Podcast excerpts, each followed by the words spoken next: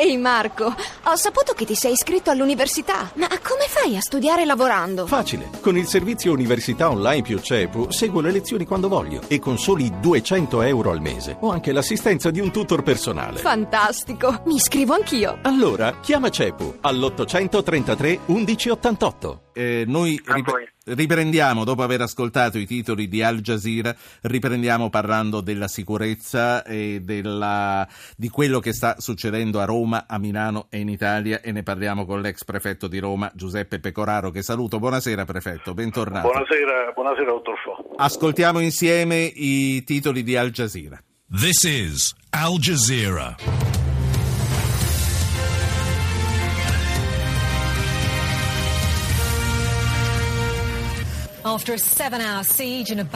Dopo sette ore di assedio all'hotel di Bamako, un funzionario del Mali ha dichiarato che tutti gli ostaggi sono stati liberati. Dopo gli aggiornamenti sull'assedio, torneremo sull'attacco a Parigi, il cui bilancio delle vittime è salito a centotrenta.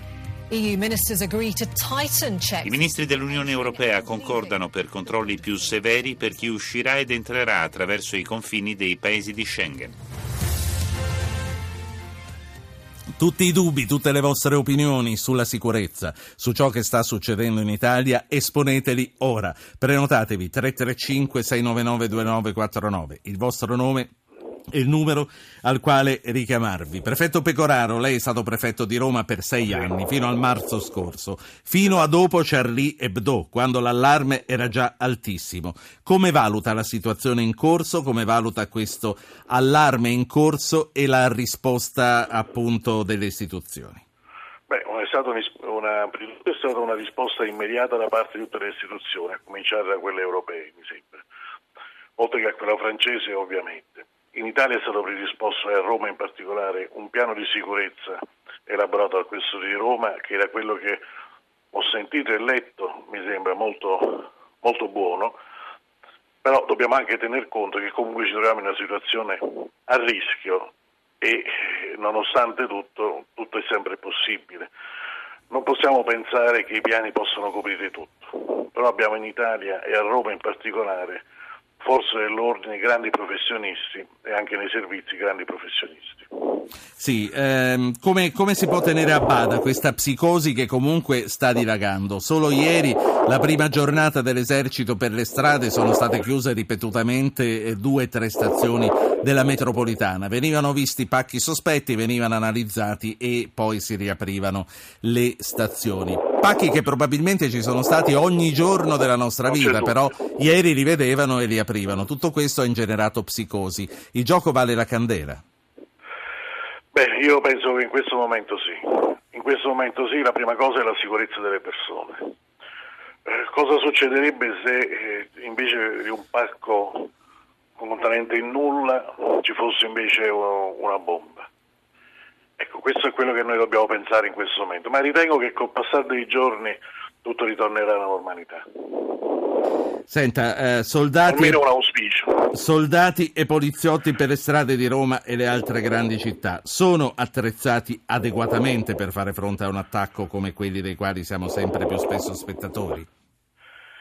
Io, eh, sono, io da quelli che io conosco a Roma certamente sì, ma ritengo la stessa cosa in tutta Italia.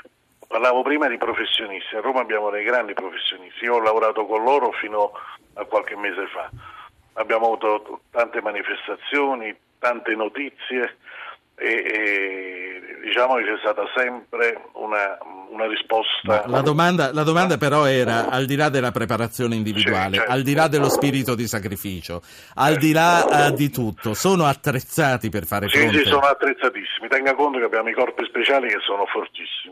E quella dell'arma dei carabinieri e della polizia, come anche quella della Guardia di Finanza. Quindi diciamo che sotto questo aspetto abbiamo i corpi speciali che sono attrezzatissimi, ma da, già da tempo. Siamo... Ricordiamoci sì. che noi abbiamo avuto già il terrorismo e che ovviamente in questo lasso di tempo, dalla fine del terrorismo ad oggi, queste persone non sono state ferme.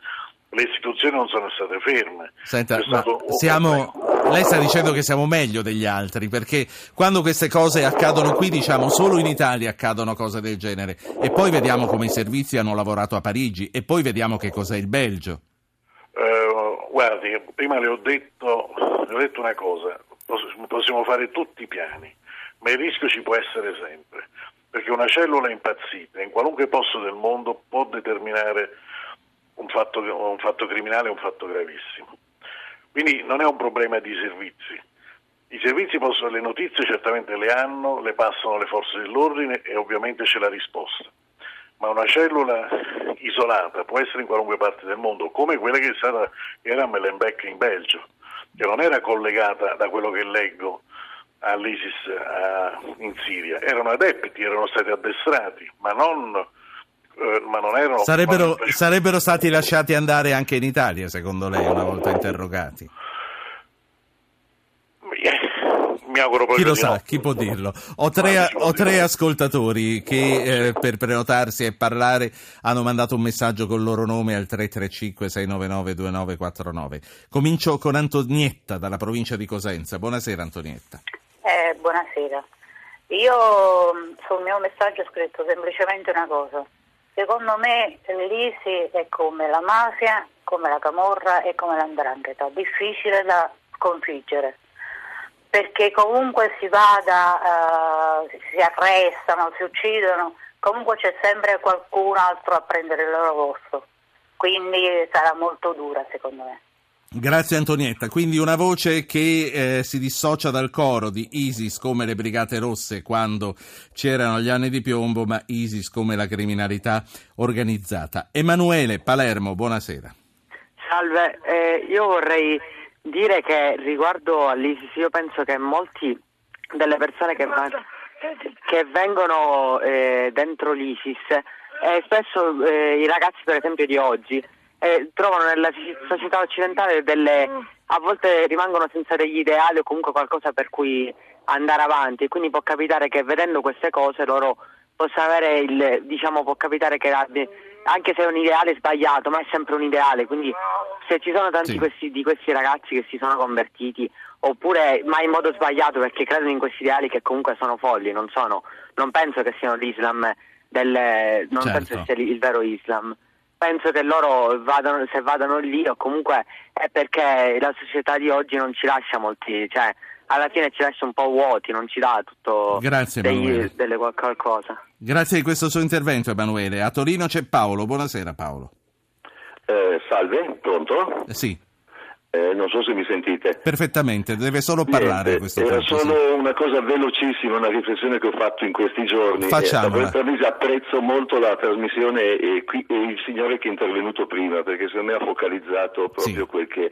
Eh, con tutti i fattori che possono contribuire proprio al fattore della visione proprio di molti giovani in questo tipo di società a livello di globalizzazione. Ma detto ciò, eh, segnalo solo una cosa che mi fa star male profondamente proprio co- avendo tanti amici arabi, avendo studiato sì. arabo. Qual è questa cosa, Paolo? Questa cosa è che si confonde eh, il fatto che molti arabi non sono affatto islamici, sono eh, persone come me eh, che sono agnostiche, panteiste, hanno tutta... ma ci sono molti, si dimenticano, ci sono milioni, milioni, molti, molti arabi che sono tra paesi venuti in Europa proprio per sfuggire alla cappa culturale, familiare delle religioni. Ce ne sono molti che stanno qui proprio sì. molto bene, proprio perché non sono islamici. Cioè dire islamici è una bestialità, Capito. secondo me. Questo Capito. è il concetto. Per cui molti che sono eh, così sì. laici... Eh, sì, però, ne, però ne bastano pochi per fare un bel po' di confusione. Grazie Paolo. Stefano, Roma, e poi torniamo al prefetto Pecoraro. Stefano, sì, buonasera. Buonasera Ruggero, buonasera. Senta, io ascoltavo la trasmissione, volevo intervenire. Chiamo da Roma. Siamo quindi... qui per questo, dica. No, io volevo soltanto lanciare un messaggio positivo, nel senso non ci dobbiamo far trarre inganno da quello che sta succedendo, nel senso che Uh, chiaramente Parigi ha segnato uno spartiacque importante perché si è attaccata direttamente alla popolazione, però noi lo sappiamo, veniamo da anni passati in cui abbiamo vissuto un'epoca veramente presa dal terrore e dobbiamo andare avanti perché altrimenti sì. veramente facciamo il loro gioco. Noi dobbiamo vivere e cercare di combattere uh, per quello che sia le nostre possibilità, certo. facendo il possibile per non dargliela vinta. Stefano, ehm, lei identifica, perché è questo che ricorda adesso Parigi, come lo spartiacque in cui eh, le masse sono state prese di mira. Eh, non è così. Nel duemilauno nelle Torri Gemelle c'erano cinquantamila persone a lavorarci. Alla maratona di Boston c'erano persone che stavano correndo per una manifestazione sportiva. Non è una novità, ma resta molto grave. Grazie anche a lei. Allora, riprendendo il discorso che hanno fatto i nostri ascoltatori, eh, una, una riflessione soprattutto per uno come lei è la prima, quella di Antonietta, che eh, fa i paralleli con eh, tra l'ISIS e la nostra criminalità organizzata. Dice eh, non illudiamoci, perché eh, sconfitta una cellula, sconfitta una famiglia, ce n'è un'altra che gli prende il posto. Lei condivide? Io condivido fino a un certo punto. Fino a un certo punto per un motivo molto semplice, che effettivamente la Camorra, la 'ndrangheta e, e la mafia sono durate troppo tempo.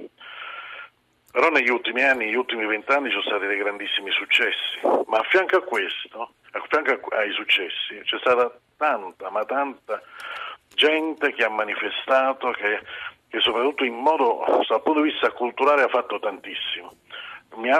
Io ricordo solo Don Ciotti, per esempio, come tante altre persone che hanno diffuso il senso della legalità, che hanno fatto sì che, diciamo, ormai non possiamo più parlare dei fenomeni di mafia, camorra e 'ndrangheta come venti trenta anni fa. La stessa cosa me l'auguro per l'ISIS, in questo senso che soltanto con l'integrazione e con la cultura si possiamo definitivamente battere l'ISIS, e non, sono, non bastano soltanto le armi, perché come diceva appunto la, la, la, la radioascoltatrice, a Tizio può seguire Caio, e quindi questo è il rischio. Senta. La scuola è fondamentale, sì. È fondamentale la scuola, perché vanno coinvolti non solo i bambini ma anche i familiari nella vita della scuola. Vi faccio un esempio che può essere sciocco, ma che comunque a me allora fu importante. Quando ero prefetto di Prato coinvolgemmo i genitori nelle scuole dei bambini cinesi per insegnare loro l'italiano, perché cosa stava succedendo? Che i bambini parlavano italiano e i genitori no, e li portammo nelle scuole, organizzammo dei corsi di lingua italiana per i, per i genitori cinesi. Rifiorirono, e soprattutto cominciò anche per loro una vita sociale con gli italiani. Cioè, quindi diciamo che se noi riusciamo a fare questo, sì, io penso che in pochissimo tempo si possa, uh, si possa battere l'ISIS. Ma Senta. Questo ovviamente non riguarda solo l'Italia, riguarda tutta l'Europa. Prefetto Pecoraro, e poi c'era Paolo da Torino che diceva: come io sono agnostico, sono convinto che ci sono tanti islamici in Italia che sono poco interessati alla religione e anzi sono scappati da là proprio per sottrarsi certo, al gioco. Certo. Questo è vero. Cioè, ma io perciò parlavo prima di integrazione.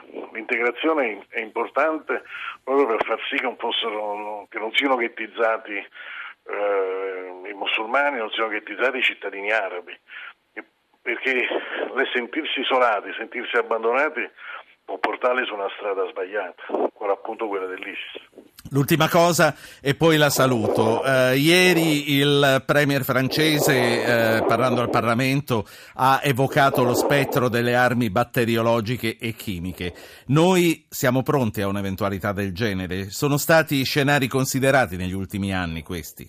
Beh, guardi, io le posso dire che fino al stato prefetto e anche prima Eh, questi scenari sono stati considerati. Mi riferisco, per esempio, ne faccio un esempio, già quando ci fu il G otto avemmo tante notizie. Per il G otto del duemilauno ci furono tante notizie su armi batteriologiche, chimiche eccetera, per cui sin da allora c'è stata una preparazione da parte delle forze. Tra l'altro va sottolineato che il G otto del duemilauno fu antecedente all'undici settembre, era luglio. Eh, certo. Prefetto Pecoraro allora diceva: alle armi batteriologiche siamo pronti eh, da molto tempo, e mh, mi ha stupito che lei mi dica c'era già un allarme molto alto al G otto del luglio del duemilauno. Ma, guardi, noi, notizie ce n'erano, io sono arrivato a Roma dopo il G otto, ma so quando sono arrivato a Roma che notizie del genere c'erano, per cui c'era una preparazione. Ma questo voglio aggiungere che abbiamo fatto anche delle esercitazioni successivamente insieme ai vigili del fuoco, che hanno una specifica professionalità proprio in,